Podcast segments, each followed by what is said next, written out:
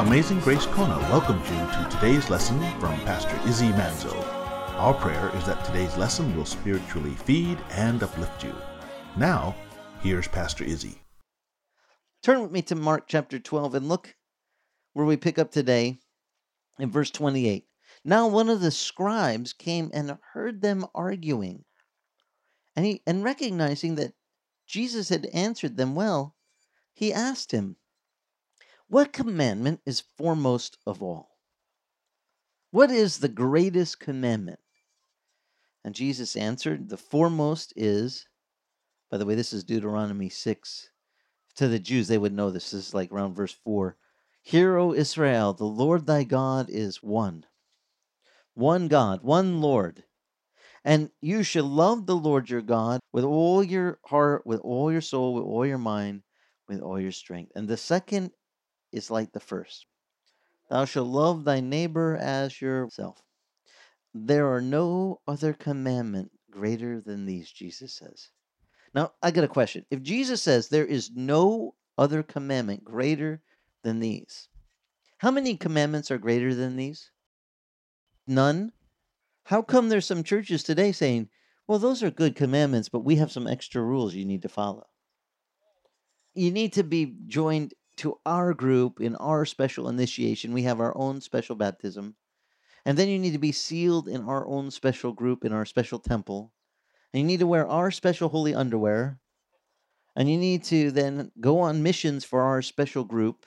And you need to give your money. And they have all these things they add that make them somehow more special, because they have the greater understanding, the greater commands.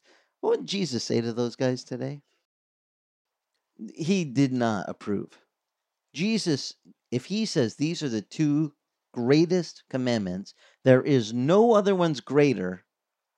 If you can just but do these two, love God with all, your heart, your mind, your soul, your strength, love him with everything genuine. That's like all the dimensions of who you are.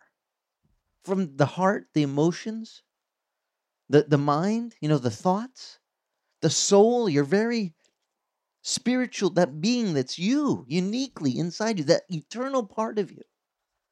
And the strength is representing the body. With your strength, love him. You know what's interesting?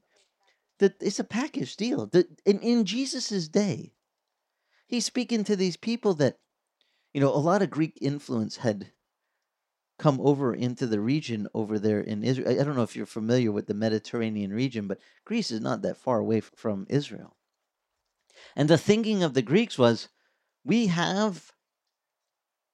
not just like the base animals with just human fleshly drives and instincts. We have our minds.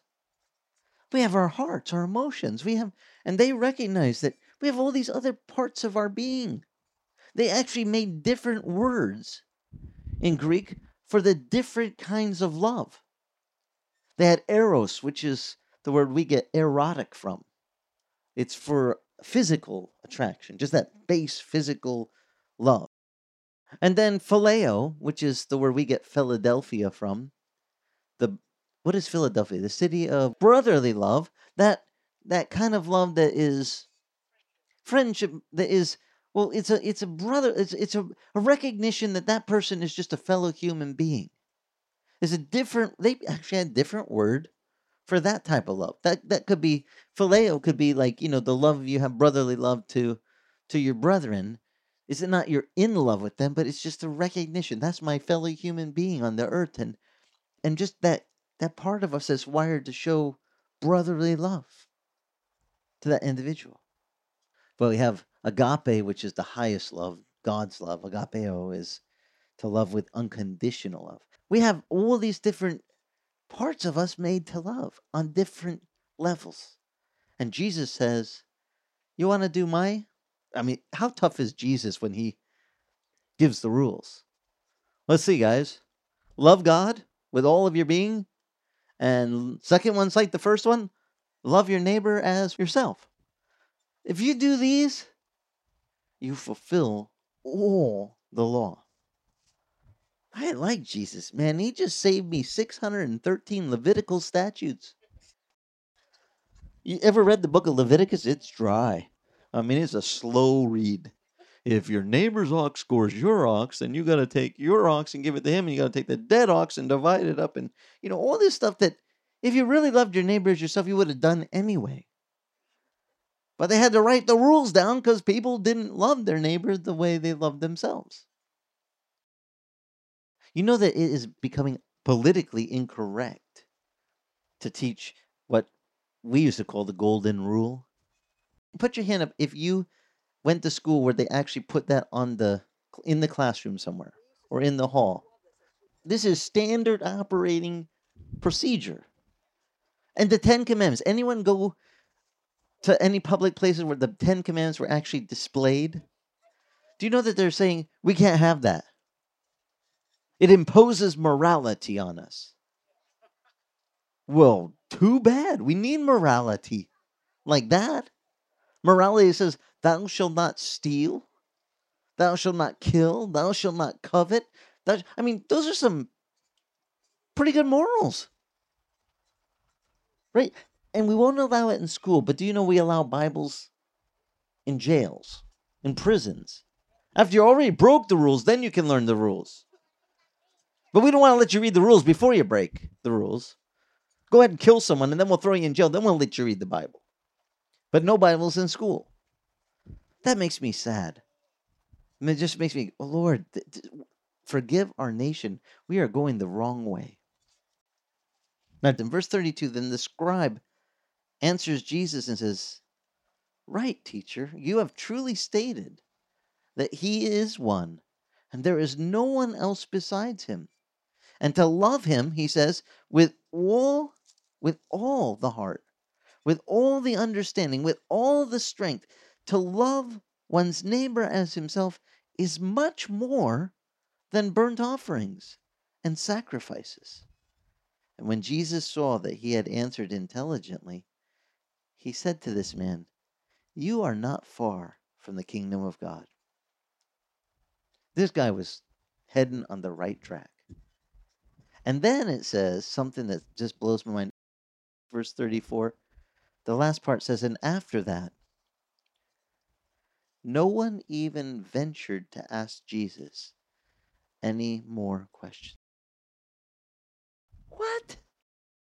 Okay, anyone here a little jealous at this point that they get to go ask questions? Would anyone, if you were back then, would go with me and get in line and we'd make a line and say, Jesus, can we ask the next one? Does anyone here have a question you would ask the Lord if you got 5 minutes with him? Would it be fun to just go and talk to him and ask? But after Jesus teaches this teaching, such a simple teaching, and tells that fella, you're on the right course. You know, you're doing well. I find it interesting. He's saying to the guy, yeah, good. And they wouldn't venture to ask him anything else. Why did they do that? Why did they shut up? They were afraid, weren't they? They're afraid to look stupid, too.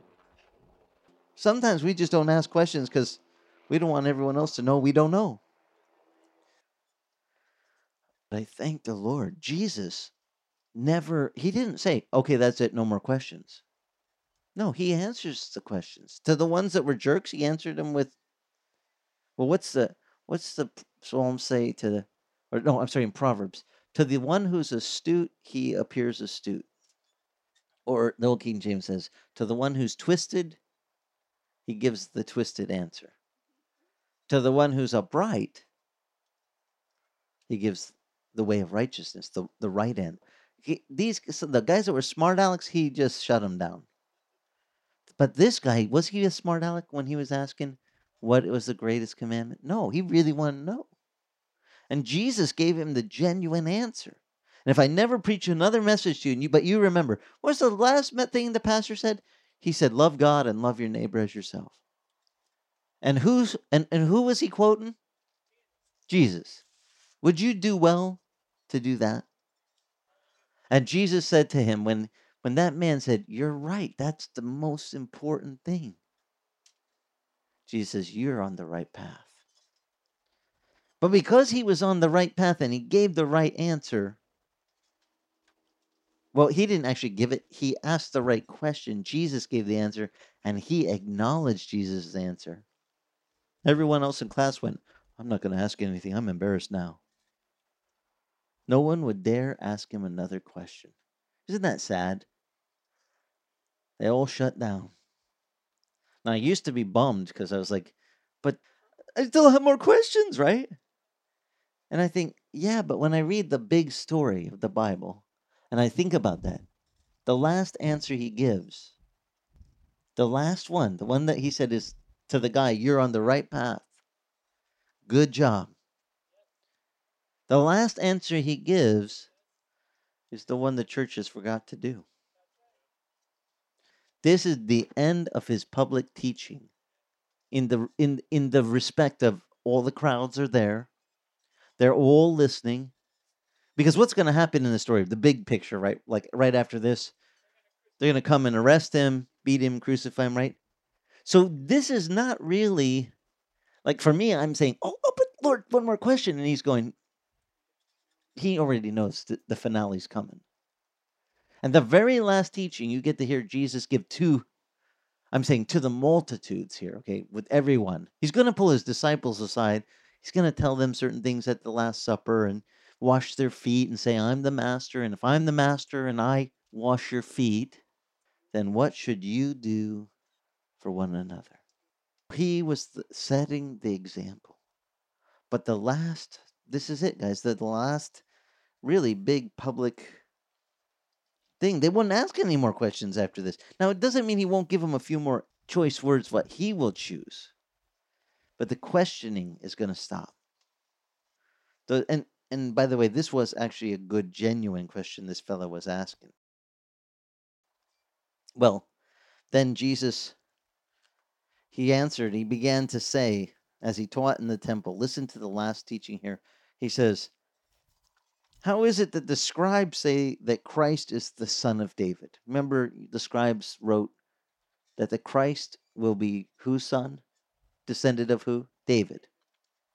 And yet David said in the Holy Spirit, here in Psalm, he's quoting Psalm 110, verse 1, the Lord said to my Lord, sit at my right hand until I put thine enemies beneath my feet. David himself calls him Lord. And so in what sense is he his son? How can he be his son if he calls him his Lord? And the great crowd enjoyed listening to Jesus. But did the teachers like this teaching? By the way, it might not make too much sense to you culturally, but he's really putting a twist on, he's putting it actually into the right light. David said of the Lord that the Lord is his Lord. But David was the one that the Messiah would come through down line. And in Jewish culture, your ancestors are, your forefathers, they're the ones that you respect them. He says, but how can it be that the way he talks about him is he's calling him Lord, but it's his down line. Isn't that backwards? And the crowds are like, man, we like this guy. He really stumps those religious dudes. They don't even know what to answer. Now, verse 38 says, so he was teaching, beware of the scribes who like to walk around in long robes, and they like respectful greetings in the marketplace, and they like the chief seats in the synagogues and the places of honor at the banquets. They always want to be seated up front. Watch out for these guys. They are the ones who devour widows' houses for appearance sake, and they offer long prayers. The Pharisees, they'd come to a banquet, and they'd say, I will do the blessing. And then they go on, and the meat's getting cold, and the drinks is getting warm, and it's all like, oh, gee, those people work really hard to get this ready. And this long Pharisaical prayer just ruined it. Now, how much do they like him at this point, the leaders? Did he just win another brownie point? No. But verse 41, he's really going to sting him. And then he sat down opposite the treasury. He began observing, it says, the multitude, that they were putting money into the treasury. and many rich people were putting in large sums. Now, it says, a poor widow came up and put 2 small copper coins, which amounted to about a cent. And calling his disciples to him, he said to them privately, he said, truly I say to you, this poor widow put more than all of those other contributors into the treasury. He says, for they all put in out of their surplus, but she put in all that she owned, all that she had to live on. You know, in proportion, she gave up more. She was giving up the very things that she needed to live on and honoring God. And in God's eyes, now I know that this is not how men measure it. Then men go, hey, the rich dude just put in, you know, a bunch of big coins, lots of gold and silver, and she comes with 2 small copper coins, don't even amount to a cent. In the old King James, a farthing, be like we call an eighth of a cent. She gave nothing. But was it nothing to her? It was all she had to live on. And Jesus says, I tell you the truth, she honored God more than they did. She took from what she needed to say, God, you're more important than even my own needs. I honor you. The rich dude is like not even scratching the surface of giving in that same way, in that same relation. And Jesus, he wanted his disciples to understand something. Does God look at the dollar amount of what you drop in the box? No. He's looking at the heart.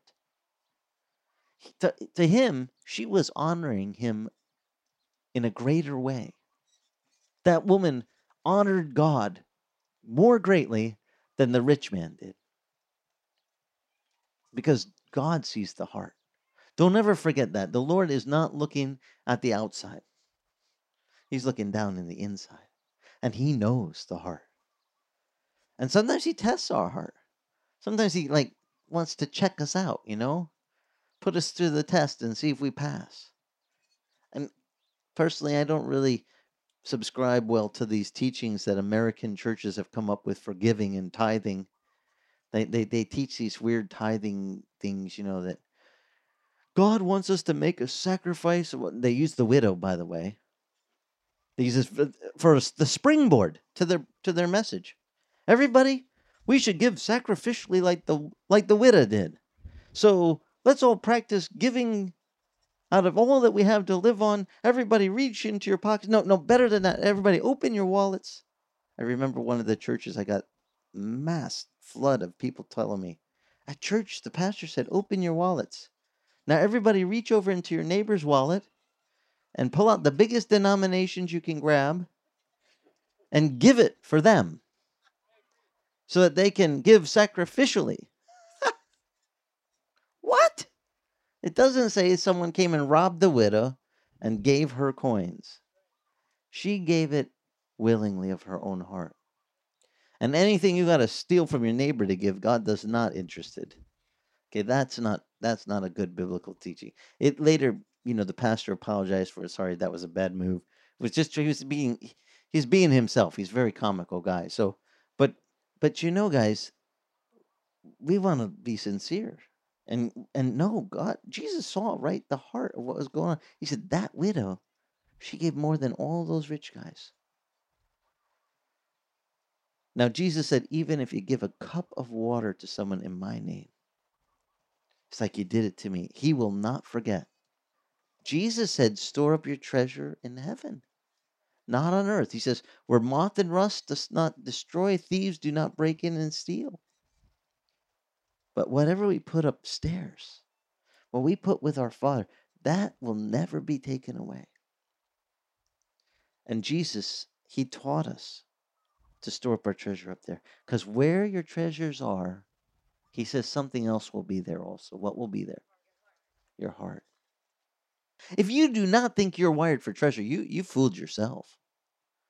Jesus knows the motives of our hearts. But what he says is, don't store up your treasure here. You can't take your treasure that's here with you into the next life, but you can use the things what you have here, and you can invest them for the next life. You can give someone a glass of water in his name, and he says it's like he gave it to him, and I don't know what you're going to get. Maybe you're going to get a golden chalice when you get there. Remember that cup of water you gave to that person? Here's your upgrade. I'm pretty confident Jesus will upgrade us. When it comes, anyone here believe that will happen? You know, if you read the scripture, you know it is. It's going to be awesome. So hold fast to that. Don't get your heart so stuck on stuff down here. Let's follow his teaching.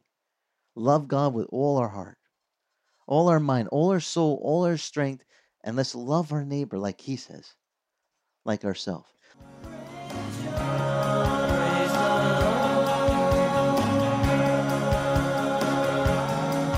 Amazing Grace Kona thanks you for listening to today's lesson.